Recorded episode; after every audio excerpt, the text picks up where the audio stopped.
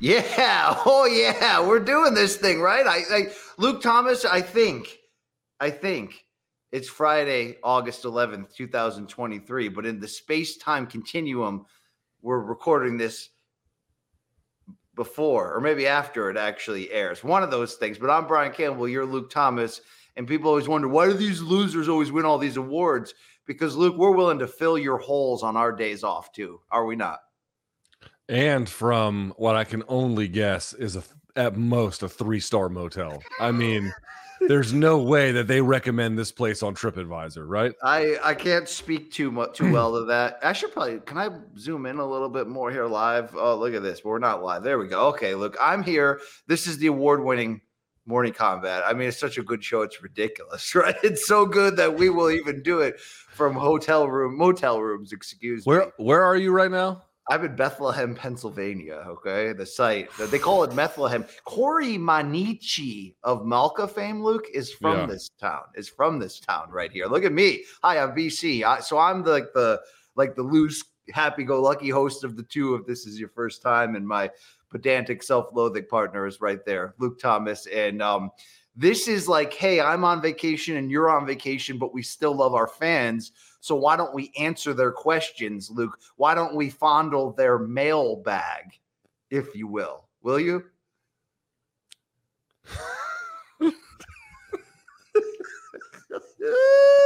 hey, Mikey made us do this show. We might as well deliver it. All right. This show is an advertisement for uh our eventual firing. I mean, Yeah. we, we are just. I mean, Do you know what my second favorite moment of European vacation was? hmm, Because my first was when Rusty got that German girl at the at the Oktoberfest scene in the back, and she like you know remember that part that was pretty decent, right? But Mhm. number two was you remember when they were knocking on the door looking for their relatives, and uh, Chevy Chase was like, "My family and I are looking for sex," but really he meant six. You know, mhm. I don't I don't know. I guess you had to be there. The Which 80s. one? Which movie was it where he gets lost in New York and then he asks the guy for directions and he's like, "Man, fuck yo mama." That was St. Louis. Uh, give me directions to the freeway. That was the first vacation movie. Thank you very much. That So one we- is that one is stupendous. Well, they're all great except for Vegas Vacation, the fourth one that we're going to pretend never happened. Um, so what we did here was we solicited our male listeners by offering a mail bag because we've got Ben and meningitis when it comes to our listeners, right? It's raining men, hallelujah. So these questions, folks, are from you, the viewer. Uh, thank you for tipping the waiters, Mikey Mormal of CBS Sports on the ones and twos, and you can probably buy our merch somewhere. But th- that's our follow channels below, and morningkombat.store is a great place to wear a bomber jacket in the summertime. Thank you. Hopefully, average Joe by by this point. Hopefully. Oh wait, that's a spoiler. Probably. Sorry. not. Probably. Spoiler free shows from this point forward. All right, Luke, you want me to get into it or do you have any preamble? I mean, look, we're allowed vacations. They can hate on us, but we are allowed vacations. I would say that uh, I haven't seen it as I'm recording this, but by the time the audience sees it, I'll have watched the movie Oppenheimer. Oh, So I'm wow. kind of yeah. I'm gonna I'm going Will to see Oppenheimer. a, this okay, but will because you are not only a loving husband, but a hashtag girl dad like the late Kobe Bean Bryant, would this be a Barbenheimer double bill for your family? Will you see Mm. both the Barbie movie and Oppenheimer? My wife already saw Barbie, and she said it's really not appropriate for Violetta, so Okay. they can't they can't take her.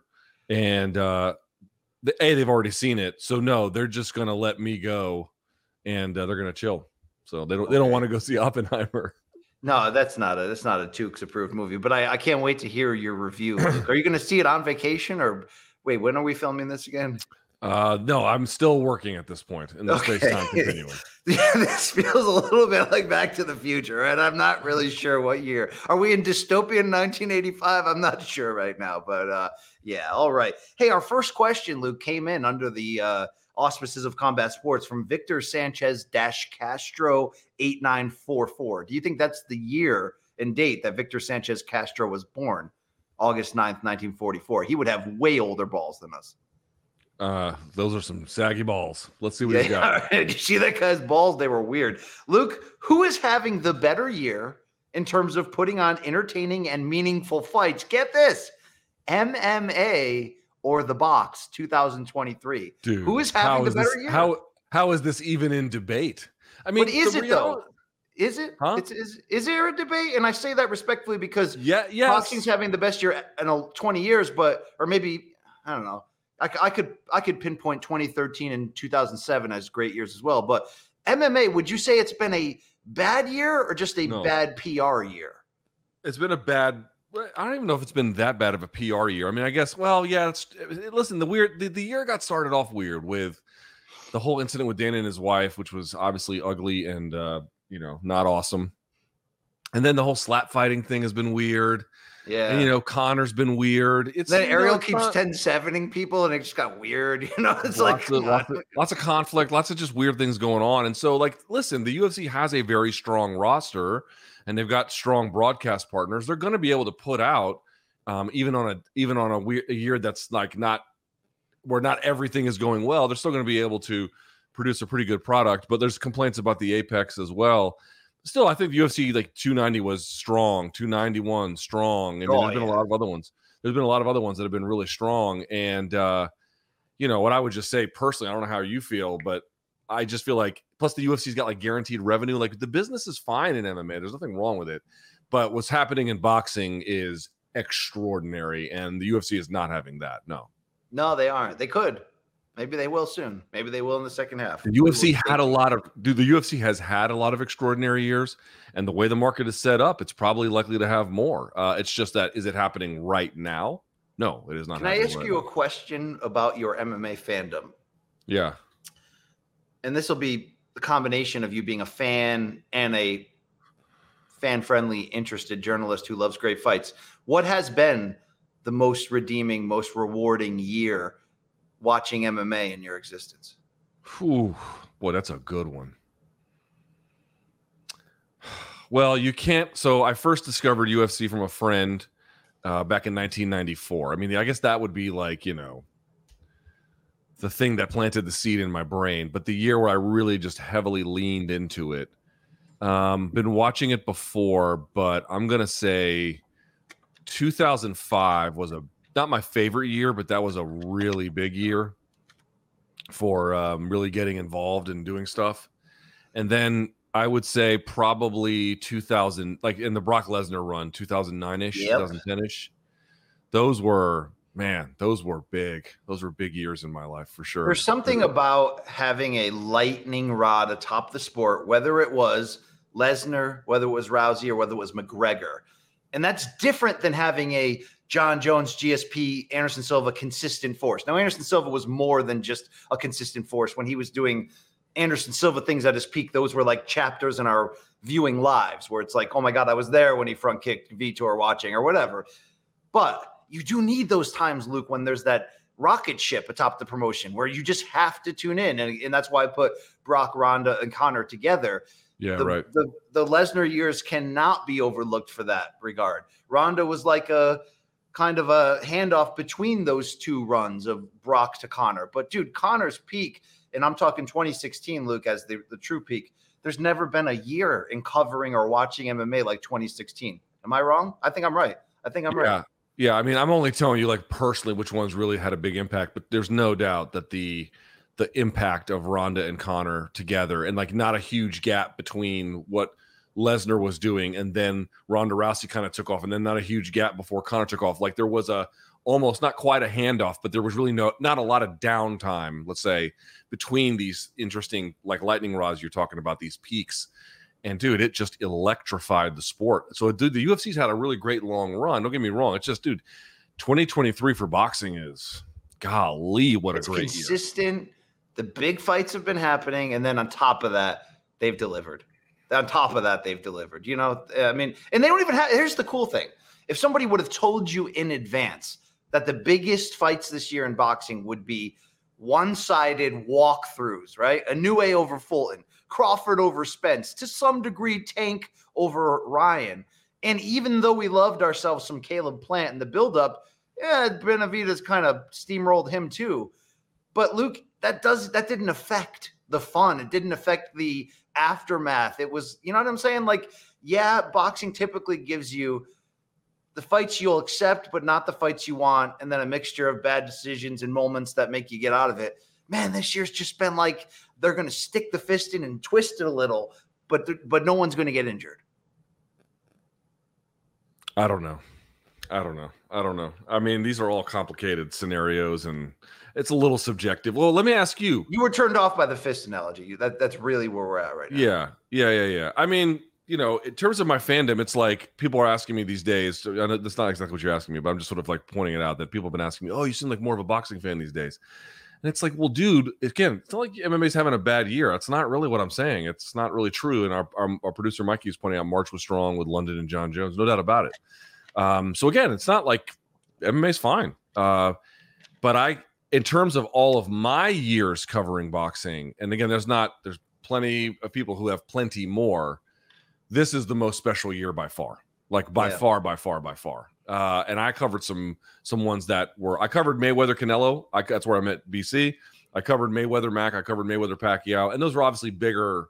You know, they they did more business, but the stakes of this one felt like you know, dude. Here's the thing, man. When you cover enough boxing fights, you know what you realize is you can really begin to see how much bullshit is part of the narrative about what goes into justifying some of these fights. You know, yeah. like why is Pacquiao fighting this guy? And you would hear all these arguments about like why they were fighting. And you'd be like, I guess that accumulatively makes enough sense where you can understand why they did it. And like the, a lot of the fights this year haven't been that. They've been the ones that they that you wanted that matter that were direct, clear, understandable. And then with Spence Crawford, it's like it needed nothing. There was nothing else you needed to say about that. The authenticity was rock solid diamond from from beginning to end. And so uh, like just tell me what what have you seen in MMA? Volk and um, and Islam getting after it is about the closest thing, and that is tremendous. Yeah. But it's not on par with that. It's not on par with that. No, it isn't. But you're right. MMA has not had an awful year. It's had a bad year PR wise. We've had to basically fill time on our podcast with a lot of stuff we'd rather not be talking about in comparison to what we normally are talking about, which are great fights and which ones are coming next. But it is interesting. Um, 2007. I just want to remind people that if you're boxing fans, look in that one calendar year, you got Mayweather De La Hoya, Mayweather Hatton, Cotto Margarito one, um, Kessler versus Calzaghe, unbeaten champion dude, versus unbeaten champion. Dude, that's a that. that's a dude, that's a sleeper fight. Yep. Uh Cotto versus Mosley at Madison Square Garden, which was one of the sleeper great welterweight fights of this uh stretch and that's just like the marquee events that it, but back then it was every week you were still getting banged pretty good you know what i'm saying i, I, I believe me I, I regret the fist analogy but good question there to start off from victor sanchez castro uh, let's go over luke to 114th dream 9 that's his name luke i don't know if that's a bob dylan reference or uh, what do you guys believe that aliens have come here and uh, if it were proven to be undeniably true, I think it is. Have you been watching those congressional hearings or whatever that thing was? Uh, would you be shocked, amazed, anything at all? Luke Thomas, let's check in on your 2023 summer opinion. Is there life beyond Earth and this, what we know about the Milky Way? Have celestial, terrestrial, celestial beings touched down on this planet, Luke?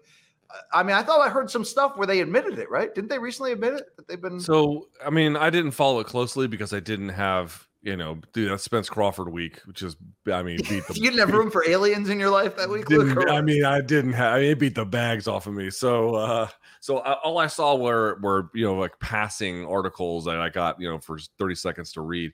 My understanding is that their testimony of the guys, because you still remember there's a couple of guys like doing this during a congressional hearing I think the whole thing fell apart because a they don't have any like forensic evidence that's reliable, and then more to the point, I guess these guys have also like, you know, part of their scientific method is to use psychics, and I was like, uh, that seems pretty disqualifying. So I don't know yeah. if I believe them, but I will tell you what, man.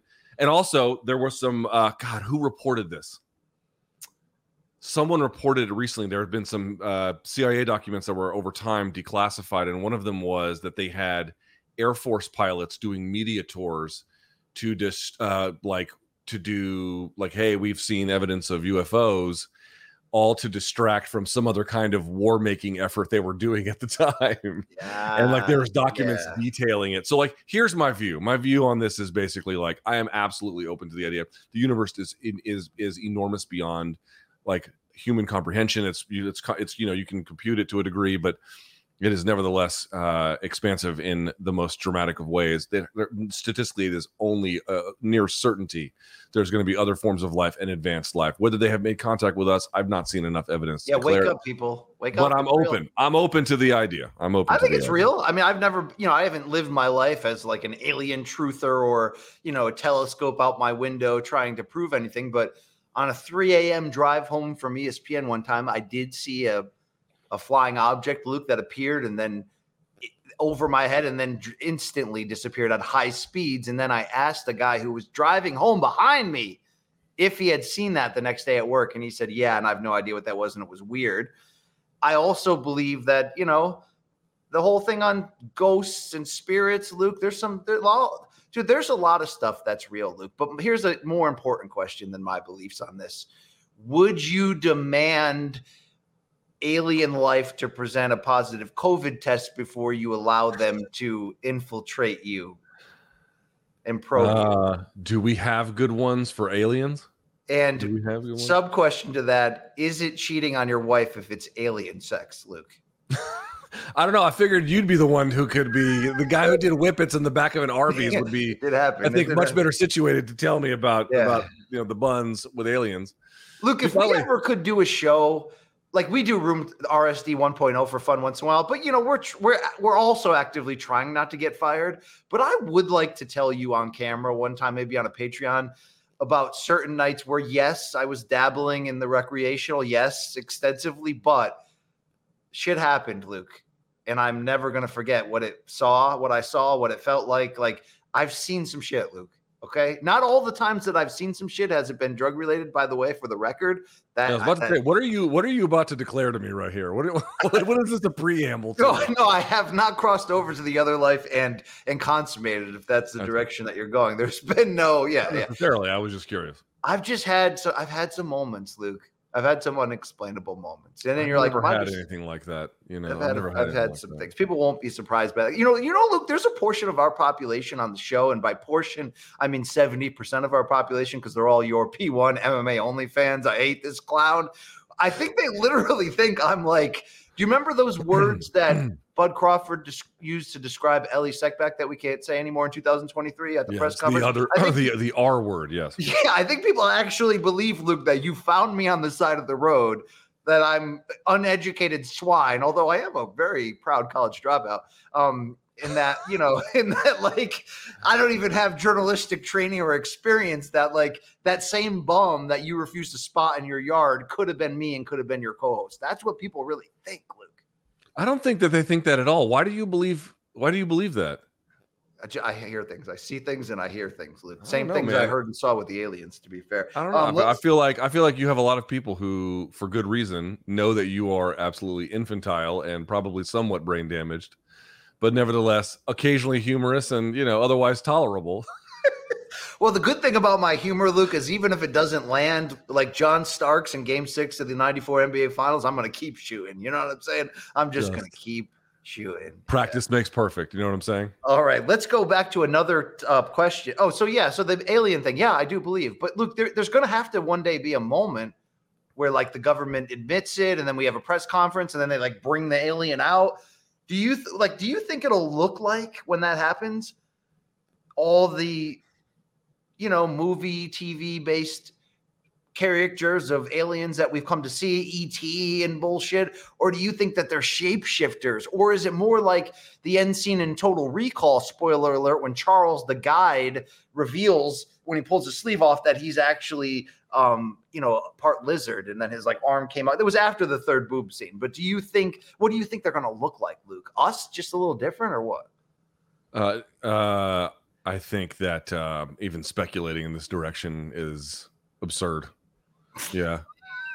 All right, you know, I, once in a while, I, I mean, if you think about like if you think about if you think about this, like other forms of life have been here, right? So, for example, there have they have I don't know if they've ever collected it off a meteor, but they have collected off of rocks floating in space, or maybe certain meteorite objects there, bacteria that they discovered off of this rock essentially and like is this an alternate form of life like technically it would be it would be an alien form of life this bacteria that they discovered but you're what you're asking is like some kind of basically some civilization that has the capacity to cross vast expanses of the universe in order to make contact with us in covert and you know butt sex sort of ways. I don't know. I don't know about that, Luke, because I don't know what type of parts they have. That's why I question Right. that. So I mean, I think a lot of this is just a lot of bored uh country bumpkins just making up shit. But Okay, I'm but open to the idea what- it could be true. That's what MK mailbag holiday episodes are. A lot of Yeah, it's bored true. country Very bumpkins true. here. Yeah. Very true. Uh, Luke from Munching Tiger four three three zero. Is that different than the Crouching Tiger, Luke? Hidden um, Dragon, bro. It's a good movie too. What if judges had to wear headsets where they hear only the microphones above the cage so that would they would hear the impact of the shot as well? Impact is the word I read a lot while going through judging criteria. Criteria makes sense or not, Luke? So, Luke, he's saying an MMA judge, I guess it would work for boxing too, would have an earpiece that's directly tied to a microphone that's hanging right above the head of the combat sports participants. Would that allow them to hear the impact? Well, I got to tell you, you can tell. I don't mean to demean the question because the question comes out of good faith place, right? So let's be let's treat it that way. But like you know, this is a bad idea because what basically people are trying to do is find some kind of technical solution to a much bigger problem where it's like hey what kind of like literally production equipment and production process can we use to ultimately solve a problem which is how do we judge impact right? How do we judge damage? How do we how do we make assessments? Are they visual assessments? Are they auditory assessments? And then saying oh we'll give you some kind of technological aid to bridge that gap. I mean i'm not saying that couldn't like i'm not saying technological aids aren't helpful like instant replay is helpful having a monitor can be helpful but these ultimately are complementary not not um, they cannot supplant what needs a better process that needs to be in place and a better criteria and a better a better overall way of examining fights i don't think this i don't think like extra micro and by the way only ufc and shit like that could afford it what would regional promoters do you'd still get bad decisions if that's what your solution would ultimately be it's not really workable at scale either so no not not a good solution Uh, let's keep it going. This is Dakota Hope 8028. What do you think Terence Crawford's next move is? Do you think he will eventually move up and fight Canelo? How do you think a fight between the two of them will play out? So, Luke, we're recording this early before it goes, but we don't think Craw- Crawford will have a fight or any, you know, real direction moving forward. But he has done some interviews of late, and moving up to 154 and facing Jermell Charlo does seem to be the direction that he wants, not fighting Boots Ennis at 147, not necessarily fighting Spence again, although I'm sure, you know, with the contract set up and the money, he would do that. You think that's that's where we'll see him? I mean, if he has two fights left on his PBC deal, which he does, what is the best hope for those two? What is the most realistic hope for those two fights? Uh, we'll get to that Canelo part, you know, at the end, or if you bring it up as an answer, but could it be Jermell Charlo and Canelo to round out the three fight deal? That'd be insane, right? That'd be insane. The Canelo one, I don't buy. The Canelo one, I don't buy because I watched the interview that Crawford did with Ebro and uh, Peter Rosenberg. Mhm. And in it, they're like, How far do you think you can go? And he basically was like, Realistically, because he was saying, You know, you could go pretty far, but like, you know, where winning and losing is a serious equation that You're talking about up matters- in weight, right? yeah, up in weight. He was like 154 is basically as far as he sees himself going. So the problem is, it's like, dude, like here, man, th- like now it's. I gotta tell you, dude, like after what Crawford did, I wish we could be like, okay, let's stop this Charlo Canelo thing. I'm not sure who Canelo's gonna fight. Maybe it's David Benavidez. Maybe it's David Morrell Jr. How about we just Jamal, wait a little bit Jamal right? Jamal, right? And then fuck all that. Fuck even making a rematch with Spence. You send Bud Crawford to 154 right now, and he fights Charlo for all of those belts because I want to see Bud Crawford try something. Ex- like if if anybody has the right to Yeah. try something this difficult, it is Bud Crawford. Um, and I just feel like Charlo's going to have to get big to get to 168 to fight Canelo. Is he really going to go right back down to He says 154? yes. He says yes. Man, I think I don't know. I don't Okay, know. so I believe that we- when I see it. You'd be more than happy if the last two fights on Bud's deal was Jermell Charlo and then Tim Tszyu, right? You'd be more than happy. Yes, yes. Okay, Tim Tszyu, regarding would, Tim Tszyu would be a would be an interesting one too. Now let me talk about here about Bud at 160 and the idea. Now I don't even know if Canelo can make 160 anymore. And even though Bud just had like the ultimate star-making all-time performance, is Bud versus Charlo or Bud versus Canelo like big enough that Canelo would be willing to cut pounds down? And you know, it's like that's a question. It'd be a huge fight, but that's a question. I get and respect Bud voicing what he feels is his own physical limitations and the idea that he thinks he could go up to 54 and be the same guy and potentially dominate, but would have questions about himself and the danger. And I don't, you know, we we flippantly talk about fantasy matchmaking at times in the in the combat sports world. Sometimes because you get these rare aliens that do it. I mean, Inoue just keeps moving up and carrying the power with him. But Luke, I almost want to push back against Crawford's own built-in limitations. It's not that I'm not being respectful of the idea of how big of a leap it would be to go from welterweight 147 pounds to middleweight 160. It's rare that you know no one does that that instantly, right? It's usually if they they get there over time. And typically, like great welterweights who have moved up to middleweight, you know, haven't always, I mean, except for like Sugar Ray Robinson, hasn't always performed great. You know, like Oscar found his ceiling pretty quickly at middleweight um, and realized that wasn't for him. But we talk so much heading into Crawford Spence about how big Spence is, and, and, Crawford looked like just as big with him, just as big as him, and just as long as him. And he does have that perfect long frame that would add muscle, particularly shoulders and back, if he committed to this. Now, again, I don't know if Canelo would be motivated enough to ever make 60 again. And, you know, the idea of Crawford going up to 168 to fight for I mean, now we're getting like super video game fantasy matchup. Like you're asking somebody to be Pacquiao. Like you're asking like ridiculous things. But the, the gap in skill level that ended up being the case between Spence and Crawford, and maybe, maybe Luke, that is a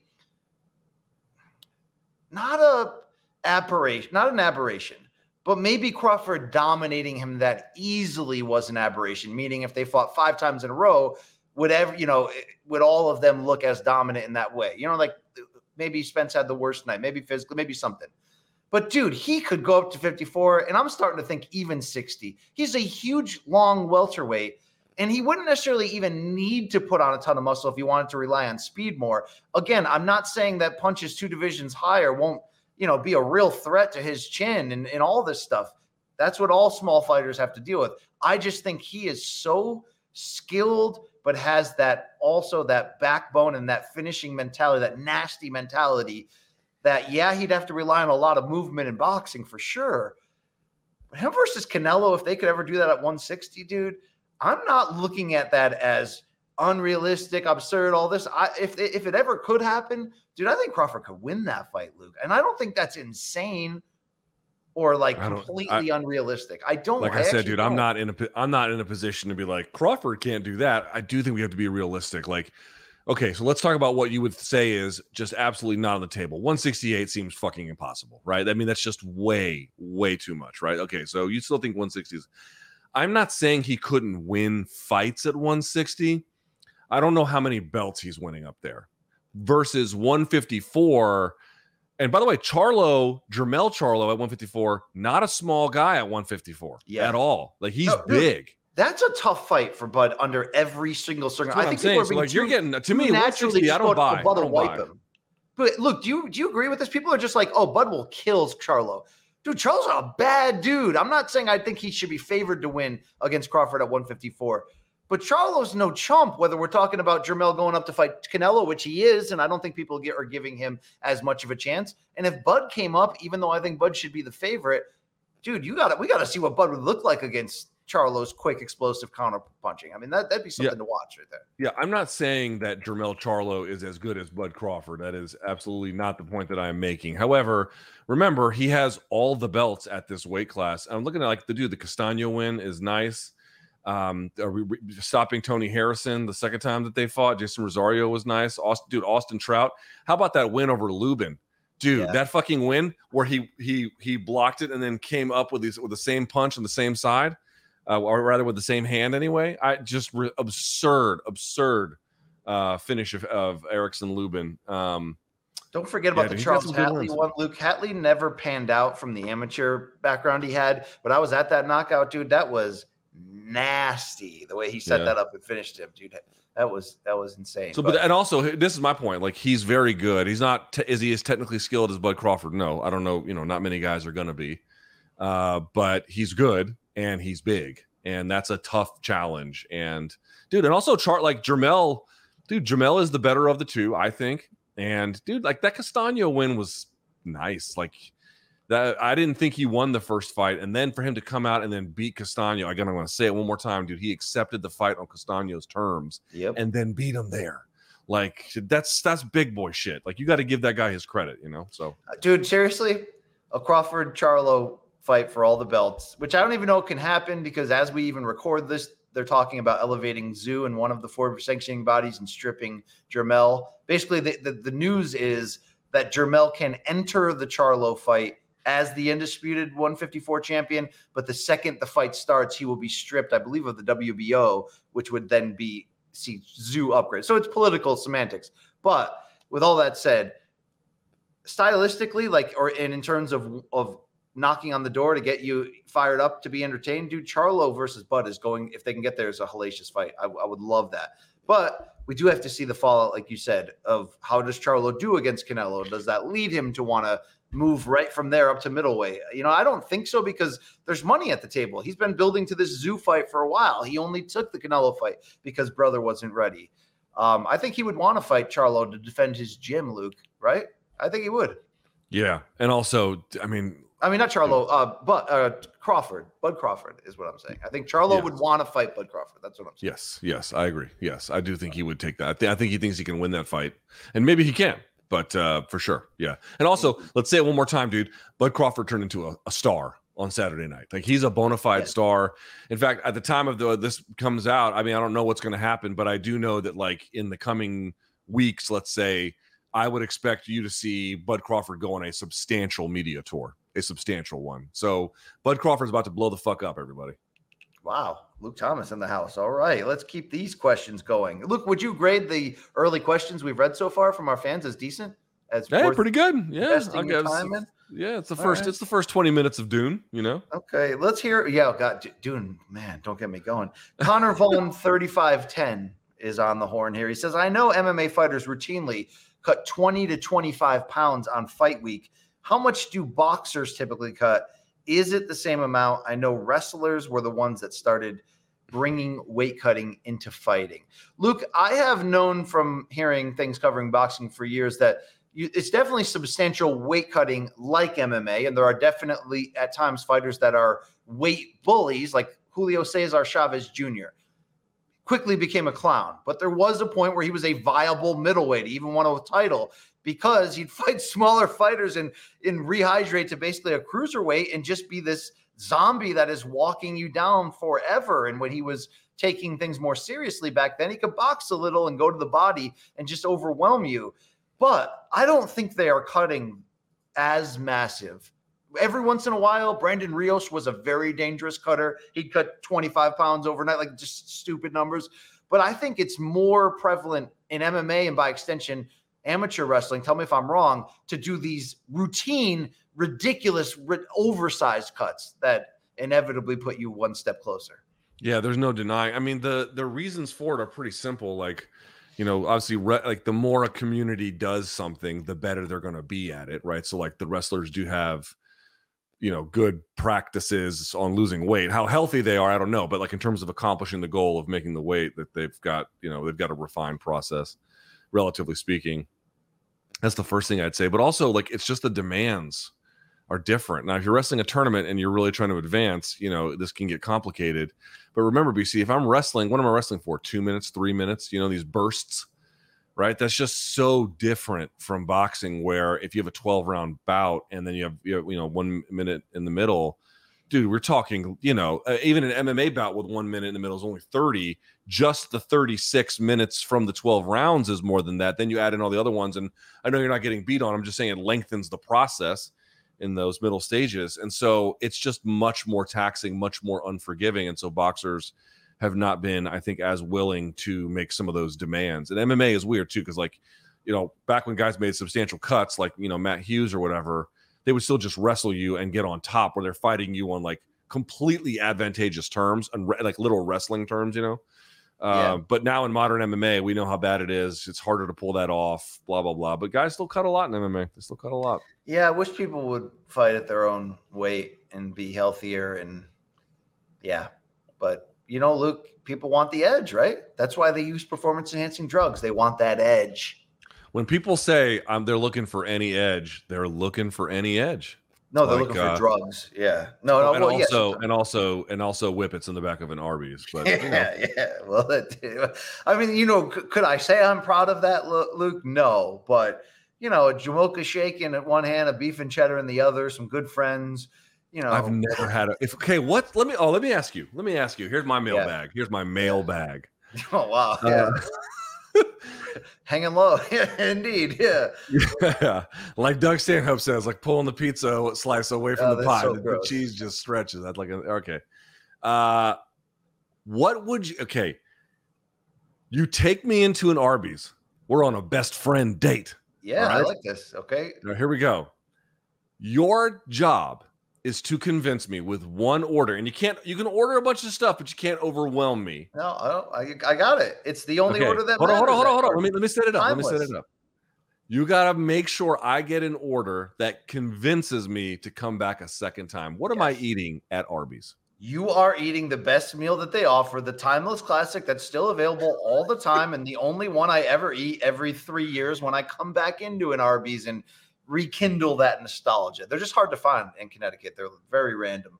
But beef and cheddar, or most likely get two beef and cheddars, side of curly fries. Now I'm going to force you though to put ketchup on one of the beef and cheddars and Arby's sauce on the other. Arby's sauce is like this combo of ketchup and barbecue, kind of with something else in there. It's not overpowering. It's, it works out. Um, and then Luke, you got to get the Jamocha shake, which is, I I believe it's uh, well, that's you know the mocha part of it. You it makes sense, but there's almost like a banana taste in that mocha as well. It's it's an incredible shake, Luke. I just think that that's the experience. I know Arby has tried to pivot into not just having the meats, Luke. Like, you know, I think that meal would change you, Luke. As a fast food meal, it's like gourmet fast food to me. Maybe it's, but again, maybe it's because I didn't have access. You got to go to Waterbury. You got to go deep into Waterbury too, like the north end. Like you got to go. You had to want to be there. It was right next to the Long Hill projects, Luke, where you could uh, go through the weed drive-through setup they had, but you had to like dodge the police car. Like there's a lot. And then if if the, if it was hot, if and I don't mean temperature, Luke, I mean police presence. You'd have to get out of your car and go behind the fence, and then you're risking your life. You know what I'm saying? Yeah, yeah. Um, Mikey, is BC right about the Arby's order? What do you think? Type it in if he's still. He might. He says, "I don't know." Like you don't go to Arby's? He Arby's says. Uh, gross as fuck. so wait, Mikey grew up. Mikey, you grew up in Jersey in your formative years. I know that's a big White Castle area. Is there not Arby's? White Castle's that we had. So in the South, we had the exact same thing as White Castle. It was called Krystal. Dude, Krystal rules. Can I tell you a Krystal story? Yeah, You ever hang out with Brett Okamoto, Luke? Not to bang him, just to hang out with him. Okay. uh, I have in the past. Yes. I mean, look, you know what Joanna Joanna said about him. He is a fitness guru. That guy, Luke. He doesn't put anything foul in his body. He's a, you know, he he, you know what I mean. So, I was we were driving around Atlanta UFC 201 week, Luke. You remember that card? What was the main event at UFC 201? UFC. I don't remember. Robbie Lawler versus um, Tyron Woodley. Oh, that's Okay? where he won the title. Yeah. Yeah, yeah. Uh, Rose versus Karolina in the co-main, by the way. Um, and I, you know, I'm like, dude, can you pull over like a fast food or something? I got to crush something. I was in between meals, but I needed to crush something. Luke, that's pre-black liver diagnosis, by the way. It was a little more loose in turn four, you know, like like the Intimidator, R.I.P. Um, but we go up to the drive-through, and dude, I used to hit cru- Krystals um, on the on the drive to Florida as a kid. Right, they're all over the South, along with Shoney's Breakfast Buffet, which I can't wait to hear you talk about how many times you've torn up Big John style at Tokyo, that restroom at Shoney's. But Luke Thomas, I'm actually talking about. Um, I was like, all right, Brett, uh, I got I got like six singles. Um, let me get let me get off their dollar menu. Let me get like you know cheeseburger, like onion rings, mozzarella sticks. Like, dude, I was going like around the globe. It was like the Epcot beer and wine tour, but in fast food form. And that man, Brett Okamoto, who was driving, not only refused to order anything from this this sloppy hellhole in his words, Luke. But he refused to touch it when the drive-through person passed it through the window, and he was so turned off by how like just despicable my order was from top to bottom. And you know what, dude? Krystal is solid, man, solid. I'm not Shit. surprised. I'm not surprised. Uh, Okamoto did that. That sounds about right. I would have. I would have indulged a little bit. I definitely would have indulged a little bit. I can't lie. I mean, dude, you hit uh, up Shoney's breakfast buffet as a kid, right? They were they're all over the South. I don't think I ever did that. My mom. My mom. My mom was ahead of the curve in like talking us out of eating processed foods. she Oh, knew back in the 80s. My mom, so that's the thing. Like, like my mom grew up, you know, people always talk about the Mediterranean diet. Dude, that was just how my mom ate. You know yeah. what I mean? Like before I ever had a name, my mom would eat all of and when I, I, I remember one time looking when someone was like, we got to have a Mediterranean diet. And then you'd look at it, it's like, dude, this is all the shit my mom made me as a kid all the time, you know? So that, that's she, pretty that's pretty awesome that she was yeah. So we. I mean, she would, uh, she would never, we would eat like, you know, my dad, because my parents were obviously divorced. So like my dad would take us to McDonald's and stuff like that. So I definitely had it, but it was pretty sparingly relative to people whose parents were just like, whatever, you know? Yeah, yeah. My parents were definitely like whatever, but I think it's because Luke, you know, my parents grew up in the late fifties, in the sixties, so I think to them as kids going to earlier McDonald's this is my theory. I think that they still looked at it as like a restaurant, not a elbow armpit grease hellhole, right? So Yeah. by the time we came around, dude, we had McDonald's like once a week for dinner. And that doesn't count like the times you're driving and you can like convince your parents with like a last minute, oh, you know, Hail Mary we attempt never to no, get like no. milkshakes or fries or something, right? No, that was like one meal a week was like, yeah, we'll go to McDonald's. I think they just didn't know better. But then, dude, the 80s was in the and especially the 90s was the breakout. It was the peak of processed food, dude. I think 75% of the meals I ate in high school were, you know, heated up in the microwave and or Oh yeah. or were, dude, I would put plastic in the microwave back then all the time. Like you know, Oh, all the stuff you wouldn't do now, all that's like okay, how about this? My mom never had a microwave in the house. Wouldn't allow it. Wouldn't Oh allow God. it. okay. So like when if I you moved- wanted, if you wanted to pull fries, for example, out of the freezer and just you know bang some out and just eat some, dog, you had to preheat the oven. oh you had to lay God. you had to lay them out on tin foil. You know what I'm saying? Like on a on a tray, and then we had to bake them. Like that was so like there was it was always easier just to eat like whatever she was willing to make or you know was you know that kind of stuff. Like what? Like soy chips and plantains, Luke? No, no, no, no, no, no. But like, for example, we always had rice on hand. Just always. Yeah. There was always rice. We always had rice. My mom always had salads. Like every day we had salad. Like every single day of my life with my mom, we Damn, ate salad. dude.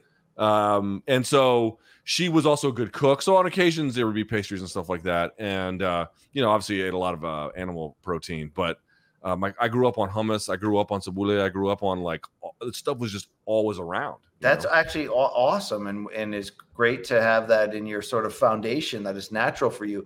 Um, but Luke, I, I think I said this before. i you're not going to be surprised. When I moved out when I was 21 and got a third floor dirt hole apartment, literally over the town green in my town. Like, remember on the do- documentary when I was like dancing around the town green? Like, right, the apartment was like right there. 25 cent beers at Melissa's Cafe, right? A couple like a block over. Um, but uh, dude, I didn't use the stove one time in the five years that I lived there, Luke.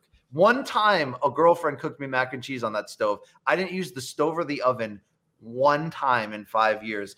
Do you realize I had because my aunts knew that I had moved out. So like for Christmas, they'd buy me like a Costco sized row of like Chef Boyardee cans, so like a 50 pack or something. Dude, I had mounds of those in my kitchen on the floor. And I, I mean that was that was a lot of my meals. Do you know how no wonder why I have a black liver? Like, do you know how because all my other meals were just takeout. It was takeout and Chef Boyardee, dude. I you know, Luke, I probably could have died. Like I used to play pick a ball in my 20s and fall to a knee and not and, and not be able to see because it'd be all like blotches of colors. Like I was that out of shape at times, Luke, you know.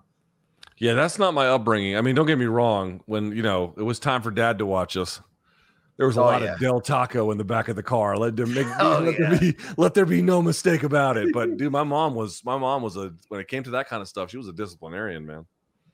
All right, all right. You what do you ever think about breaking out that whip and being like, Tukey, your days of eating sweets are over. Nah, not. We don't have to fight her too hard, but like, it, what bums me out is like when she was a baby, when she was six months old, we took her to Colombia, and then we were at some restaurant, and someone at the we were it was a big family dinner, for my wife's family, and like someone at the table actually ordered hummus, and um, you know it's the consistency is soft for a six month old to eat basically. And so I was like, she was hungry and I didn't know what else to feed her, so I tried to give her some, and she loved it. She loved it. Oh, and it was so touching for me, right? I was like, oh my god, here's my daughter eating hummus. Yes. You know, my mom, my mom would be so happy, you know, and uh, and then like a year later, she's like, Ugh, I hate hummus. It's it's gross. And I'm like, no. Yeah, no, yeah. no." But she did. I have, I have to work on it now. Does your dad try to get a head start diplomatically and teach her like about global politics and stuff? No, All no, he keeps it pretty basic. He's- yeah, okay, that's fair. That's fair. I didn't know what his what his limits were, Luke. I love that guy. Uh, let's I'm hear sure, a question. I'm sure he will if he's around long enough. But yeah, um, yeah. know. Uh, he'd be like, when I was in Doha, come over here, Tooks. I got a story he's definitely you. told. He he'll definitely tell me anything I ask. For sure, he'll do that. Okay. We'll do okay. that. Uh, Luke, this is Corey Pope 7400. Now, look, he's trying to ask us our top five most exciting active fighters in the UFC, but I feel like we have done that before in different various ad nauseum ways. So, Luke, I got two different questions for you related to this. Do you, would you rather answer his question or my two related ones? Why don't you go first and then I'll go second? How about that? Luke, who are your five favorite active boxers to watch? Well, you got to put Bud Crawford on that list. I mean, Yeah. kind of yeah. kind of starts with him. Um, so then it's got to be Boots Ennis. After that, Okay. then it's got to be active boxers, right? Uh, Yep. Artur Beterbiev. Oh yeah. By the way, he just pulled out of that Callum Smith fight. He got hurt. He? Yeah, he can't stop getting hurt. That guy. Um, probably because he's training like a maniac. Yeah. So those his those three for sure. Then I guess you'd put Inoue on that list for me. Yeah. Yeah. This again, this is not a ranking of the best, all that stuff. I mean, it's kind of like these guys are all champs, but I'm just telling you which ones I've like I've gotten the most joy from or whatever. And then last on that list, ooh, that's a tough one. You, you gotta have Tank. Come on, you gotta have Tank. Yeah, it's got to be Tank. It's got to be Tank. Dude, yeah. Tank has got. He might be Benavidez one. because the Benavidez plant fight was really good, but Yeah. And I've never been a Tank super fan, and and you know, like sometimes you just get attached to guys, and you're like, okay, that's my guy. Like like Spence has been my guy. It's probably no surprise that I picked him, although I think there was great justification if that was the lane you went. But yeah, Tank Spence still, dude. Spence makes just such high skilled, fun fights. I I don't I don't know if he's. I don't know how he's going to bounce. Look, there's there are people, Kenny Yeah, Porter. There's a lot of people know, saying dude. like he should retire. I don't know if that's fair. Like, doesn't that seem extreme? I think until you've seen him at 154, it's not fair. I will say that. I think until you've seen him at 154, it's not fair. But BC, this is what I've been thinking of. And I was I told you, like, man, Bud Crawford was so right, dude. You got to watch this interview with um with Rosenberg and Ebro. 97. Yeah, I haven't seen Yeah, it. yeah, yeah. Yeah. And basically what he says in there, he dude, he was right. He's like, when Spence came back and he had the Danny Garcia fight, you know, he looked good, but he didn't look all the way back. And you know, and then uh there was what was the other one? It was the um, the Porter the no, it was a Porter fight too, or whatever. He didn't look himself in. But what he was saying was by the time he got to Ugas, he said he looked sensational, and that's exactly what I said to you last week. Because Yes. it's true. Like the, to me, he looked by the by the time the Ugas fight came around, he did look good. So there's these questions of like, what does the what is the retina surgery? What is the car crash? The horrible car crash, and then you know what did it all amount to? And it's like, well, if he looked good in the Ugas fight, maybe nothing. But now you add in this beating he took from Bud that went for nine rounds. It probably could have gotten stopped before that. Um, dude, at some point, all of that has to weigh into something. The car crash, the surgery, the beating Bud gave him. Like this has to end. Like there's no way he's the same guy at this point. I just No, feel like at and- 154, you're gonna get a better look. he's also kind of lived hard, even separate from the crash, Luke, and the recovery. Like a big part of the undisciplined attack he had against Porter, which was the fight that was like two weeks before that big accident, was that he was, you know, he was drinking a lot in between camps and was, you know, like there was that time when he got in the ring after after Sean Porter beat Danny Garcia in Brooklyn. Spence got in the ring and they kind of did a little back and forth to set up their pay per view, which was going to be next. And I don't know if you remember that, Luke, but Spence, he did like the we good friends. I love your daddy. Well, let's get it on. But he did like a press afterwards like the press conference, and dude, he was like hammered, like slurring his speech. Okay, not a big deal. You can go out to a fight and get loaded, whatever. But what we found out after the fact from the accident was that he was very undisciplined in, in blowing up in weight between camps during that sort of prime original run, and we just didn't really realize it. So while it's good that he was able to turn that around and use that, you know, his his body's been through a bit, and even in these most recent wins, like the Ugas one, he was, you know, he was right there in, in the pocket, willing to trade and eat punches. Um, he also has had like years off, a year off at a time between fights, and didn't fight at all in 2021. So that can make it hard. Because notice, the one thing he didn't say after this loss to Crawford was, first of all, he wouldn't give an excuse, which I respect but he wouldn't lean on the weight cut. He never brought it up. He only brought up that his timing was off. So you just have to wonder that when you are when you are when you have these other factors, and that's not to make excuses, Bud trounced him and probably you know would have under any circumstance from based on that experience. But um you might not, you know, like it's gambling when you're off for a year, a year and a half, and then you try to come back for a super big fight. You're gambling that, especially at this age now in his 30s, that you're just going to be 100% everything's going to click. When you're not active, you're always taking that risk. And sometimes it clicks and sometimes it doesn't. There's a lot of other factors too, which I don't think we weigh in, even for established fighters, confidence, doubt, things like that. So it is kind of a perfect, an imperfect formula to produce the best out of a fighter on any given night. But I don't know, Luke, at the end of the day, Crawford, yes, deserves all the flowers from that win. And yes, I do think we have right to be to question Spence's actual future, but I still can't get over that he wasn't competitive at all. Almost like I'm trying to find what was the answer. What was the Let me tell you something. Why. Let me tell you. Let me tell you something. And again, we've, I've kind of been discussing this. I can't remember who we've talked to. If we if we literally talked about this 20 minutes ago, wouldn't surprise me. I'm just kind of all over the place. But I had a talk with someone inside the industry today in boxing, and they asked me, "What did you think? How bad was the weight cut?" And you and I have talked about this. We we think it matters enough that you have to acknowledge it, but it's not really what decided it. It's just not. Like the what decided it is Bud's extraordinary skill and performance, right? That's what decided it. So I do think you'll get something different at 154, but uh, given the skill gap, you would favor Bud. But I will say this, BC, the layoff after Ugas, I think that played a big role because if you go back and you listen to Derrick James in the corner, uh, he is telling Spence not only to do stuff that Spence wasn't doing, but it's stuff he's done in other fights, dude. Like yeah. I noticed it from the tape study. He was saying all the things. I'm like, oh my god, dude, this is like straight from the Kell Brook fight. Or one, or there was a different stance, but like some one of the attacks he wanted him to do on the inside. And I was like, dude, he is off. He's completely off. Now, I think Bud dropping him in the second round clearly had an impact and rattled him.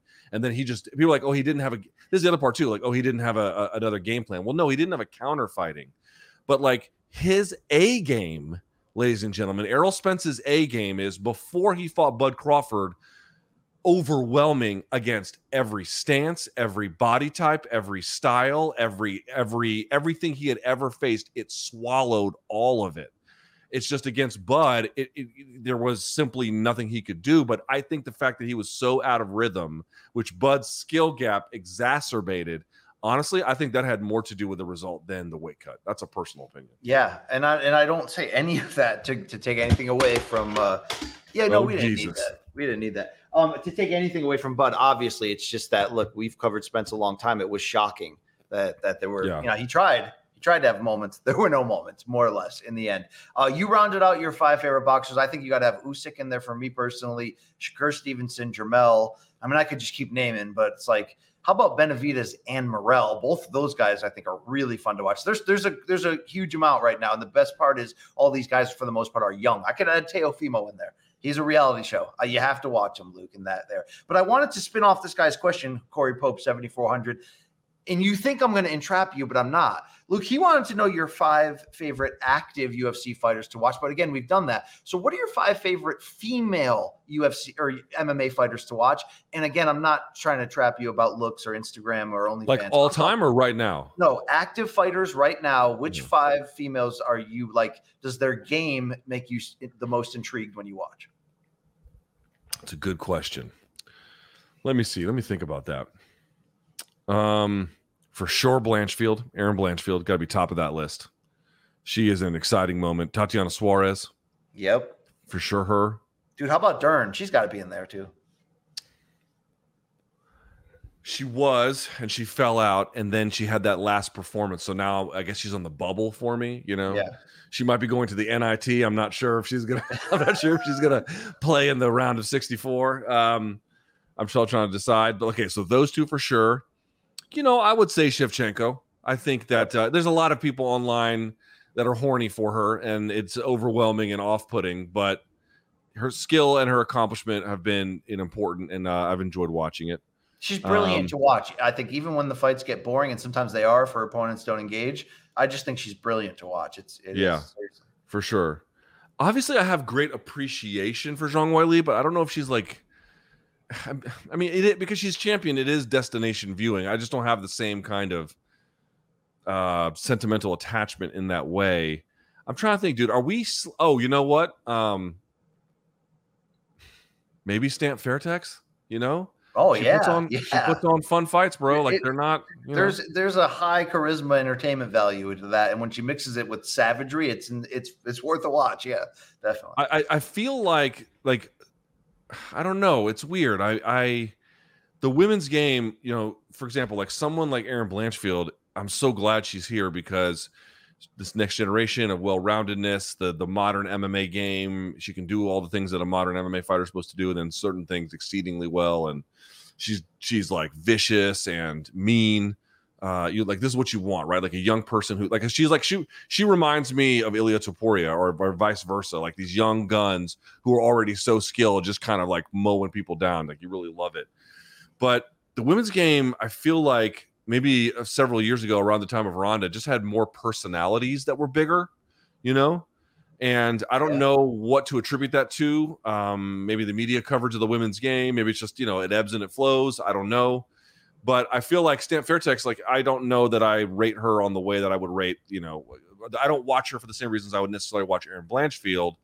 But one has done a good job of celebrating her personality, and it makes a difference in the end, you know. Yeah, absolutely. I'm with you on that.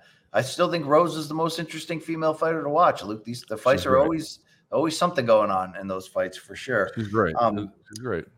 Look, David Kirsch, five nine six four, has a wordy question. This is kind of interesting. What do you think Guarantee that's his pin number. So if you get his credit card, just Oh, drain that that. fucker's bank account. Um, with, wow, with the reports of Disney thinking about selling small stakes of ESPN to leagues like the NBA and NFL, instead of seeing ESPN outright, instead of selling ESPN outright, excuse me, do you think that Endeavor could be one of the companies that they sell a stake of ESPN to? If Disney goes down that route, and if so, how do you think that would impact the number of cards in UFC per year and the quality of the cards? So, Luke, they're saying if parent company Disney starts selling pieces of ESPN and Endeavor buys it, would that give them more influence to, or how would that affect their Yeah, match? dude, I mean, I, I I'm just completely of the belief that like here's how you know me and BC are old. I think like I don't you can pull the camera back there, Mike. Anytime you want. Hey, Here we go. yeah, this is usually where I touch myself while Luke talks. So please, thank you. yeah, I bet I bet you do. Sick Arby's eating bastard. Um, but uh, oh god, now you got me derailed. What the hell were we talking about? Disney and stock and Endeavor. Oh yeah, yeah, yeah. I, I mean, that's how you know we're old. It's like I think sports journalism is basically going away. I think the sports influencer world, and it's sort of a broad term for a lot of different things that get called influencer that aren't necessarily that way, but anyway, you get the idea. Um, any like all of these old legacy media outlets and media businesses right now in trouble and in, in a lot of different ways. And I just like you know people asking tough questions, making it hard. Every, everything is about brands working together. Everything is about um, you know er- uh, like no one is trying to work. Um, everything is about access. Everything everything is about like shutting up about any bad questions, taking the money where it's coming from, celebrating who the, the people are you get told to celebrate, and then moving on to the next job the next week over. Like all of all of the stuff that sports journalism used to do is so clearly going away. I don't know where it's going to go. There's some market for it. I don't know. So to your point, I absolutely think if, if they put it up for sale, Endeavor would try to buy it. Whether they would, I don't know, but I think they would. And if they did, I one billion percent believe Like, dude, they, when does the UFC buy something and then soft touch it? Like, it's just not what they do. It's not what they do. What they do is control. What they do is fastball. What they do is is is what they do is is that all the time. It's the it's what they know. It's been their key to success. It's been their key to domination. They're not about to change it now. One thousand percent, they would use that to leverage more favorable coverage, guaranteed. Yeah, yeah. I don't think that's a world that we Is should. this just a slow play to get slapdick on the uh, plus, Luke. I you really need to consider something. I don't know if you've been following it because now, I mean, we'll talk about this in the show tomorrow. I mean, so this will be a repeat from what we've already talked about by the time people see this because we're in a weird space in the space time continuum. but this, the ABC had a meeting in Las Vegas over the week. Have you been paying attention to this at all? no, no, I don't. I Oh, don't man. typically pay attention to things, Luke. You know well, this. well, dude, I got to tell you, like a lot of it's no big deal. A lot of it is, you know, um, stuff that doesn't really matter, minor adjustments to some kind of esoteric rule, or here's some on-the-job training for referees and whatever stuff that wasn't doesn't necessarily impact us day to day. But some of the bigger stuff is, and it turns out that Colorado's commission for sanctioning one is kind of on the outside looking in. Number one, like they're apparently like I don't know if they've been ostracized fully, but Mike Mazzulli took to Twitter to to kind of like chastise him about sort of misrepresenting something. And you know, other people speaking to this have kind of indicated that Colorado has been somewhat, you know, pushed out a little bit. But the bigger part is a UFC rep went up there and said quite clearly they want to sanction it uh, slap in 50 states. And dude, these commissions clearly don't view themselves as watchdog. They view themselves as a little bit more like chamber of commerce, is what I would say, where they're kind of trying to find a create way to create favorable environments. There was that article about the Utah essentially commission basically paying for UFC to come out there and doing what they were doing twice in a row. But like they they were, you know, there were doctors that did like ringside physicians that were saying like some of the seizures from slap are the worst they've ever seen. The point I'm trying to make is if the UFC really believes they can make money off slap, and if they believe that they can do this on the cheap, which is what I, what I think they can do, and they can use their regulatory might to force the states to do it, and then the states who don't don't get UFC, well, dude, all of a sudden, slap is now much more a part of the culture because it has truly been forced into it in a way where all of the things that were supposed to be in place to stop it no longer can. I gotta tell you, that's not like, like people are like, why are you down on MMA these days? I gotta tell you, there's some stuff happening I don't really like all that much. This is top of the list. Look, we don't typically get biblical on this show, but I don't know if you've read Revelations. Do you think slapstick is ultimately the mark of the beast, Luke? The mark of the least. No. Yeah. Uh, yeah, I'm not getting that mark on me. All right, I have very few minutes left, Luke. So um at our Yavi 3 what is your favorite discontinued foods? That's a hot, that's a tell you. trigger. Dude, you know what shut down and I forgot to tell you? So I, I actually hadn't been in forever because I was like, someone. I, like, when was the last time I went to Burger King? I don't even know. I don't know. When, I don't Dude, know. when struggling, Burger King. Yeah. Yeah. So, dude, there was a Burger King in the northwest side of town here in DC. You can look this up. Um, they just shut it down maybe like a month ago or so, something like maybe a little bit longer than that, but like recently. And inside, it was the last Burger King in America, filled it with like from top to bottom with all the 80s nostalgia, all like the Back to the Future, ET, you know, you name it, kind of like figurines and like wall art, and the booths were made like that back in those old 80s style. They had preserved basically 80s Burger King Americana. They shut it down, bro. It was the last one. Can you believe that? That pisses me off as a longtime connoisseur of that type of bullshit. But look, you know, I'm going to be fair. I've never been a BK guy. I've certainly absolutely dominated it a lot in my life, but I've never Yeah. been a. a ne- You know what? so, like, the meat patties are too dry, even when they cook them. They're too dry. yeah, there's a lot in general I don't like like. Like. Wendy's, like for example, Wendy's makes the double and the triple stack, but their burgers are real greasy. Like it all fits together. Burger King, it always feels like you're just eating three different layers of like wallpaper. Yeah, so know you never you ever like injure your right wrist and then you have to wipe with your offhand, Luke, and it's just like you trying to get in that rhythm is just the word. And like you'd be standing only only when I so- stand. Yeah, only when I Yes, but um, I feel like eating Burger King is like the fast food version of that. It just feels like uh, in an alternate universe. Like McDonald's was like the main one, and then Wendy's was like special because we didn't have it available in a short drive. But um, yeah, Burger King was always like that wannabe to me, Luke. Okay. Yeah, I, it's not my favorite. It's not my favorite either. Yeah. It's not my favorite either. All right, that'll have to do it, Luke. I've got I've got dinner to attend to. Um, it's been a pleasure. Um, you know, feeling our feeling up this bag, the mail bag of these people, of these male P ones. You know, Luke, it would be it would be Shakespearean, if not ironic, don't you think, or whatever the term should be, if you die by the sword of an MKP one one day Yeah, there's a I'm there's like a poetic justice in that. It, there is Yeah. like it's, it'd be sad. Like. I'd mourn you to a certain degree, but like that there would be a uh, like sort of an epic level of poetic justice to that. I mean, getting knifed at a, uh, a you know a, bar for some tweet up would be quite appropriate. I feel like you Getting know. shivved, yeah, that'd be good. I mean, that's the way. That's the MK way right there. calling someone's tattoo like rough, someone just comes and Yeah. just fucking knifes me right between the sixth and seventh. Well, that's a sour note to end on, Luke. I'm sorry about that. Uh, thank you, Luke. You want to take us out of here? I'll just sit here and uh, and hope that yeah, yeah. just- No, what is your order tonight? Tell us what you're eating, and then we'll go. Well, I'm going to the uh, chop house, and you know, I, I am allowed one one beef meal per week. Uh, so I'm gonna. I haven't done the steak. Steaks hurt. I mean, they hurt bad, Luke. My my liver's not made for steaks anymore. But I'm thinking about doing a steak. Ooh. Okay. Well, don't you go dying on me. Either that or you know, I've been getting the scallops lately when I'm not paying. When you know, when other people. I'm not a paying. scallop guy. I'm not a scallop I mean, guy. when done right, it is. It They're is good. They're good. I, I I've eaten them. I eat them, but I'm not a scallop But guy. Scallop guys are weird. if they miss on it, it's like it sounds like a cover band and it tastes gross. You know what I mean? Like it's like there's times when I don't know. I feel like barbecue ribs is the same thing, Luke. It, it has to be top shelf or I can't do it. It's like you know what I mean? Okay. All right. All right. I think we're done. That's Brian Campbell. I'm Luke Thomas. Leave us a review. Please don't fire us. Bye, everyone.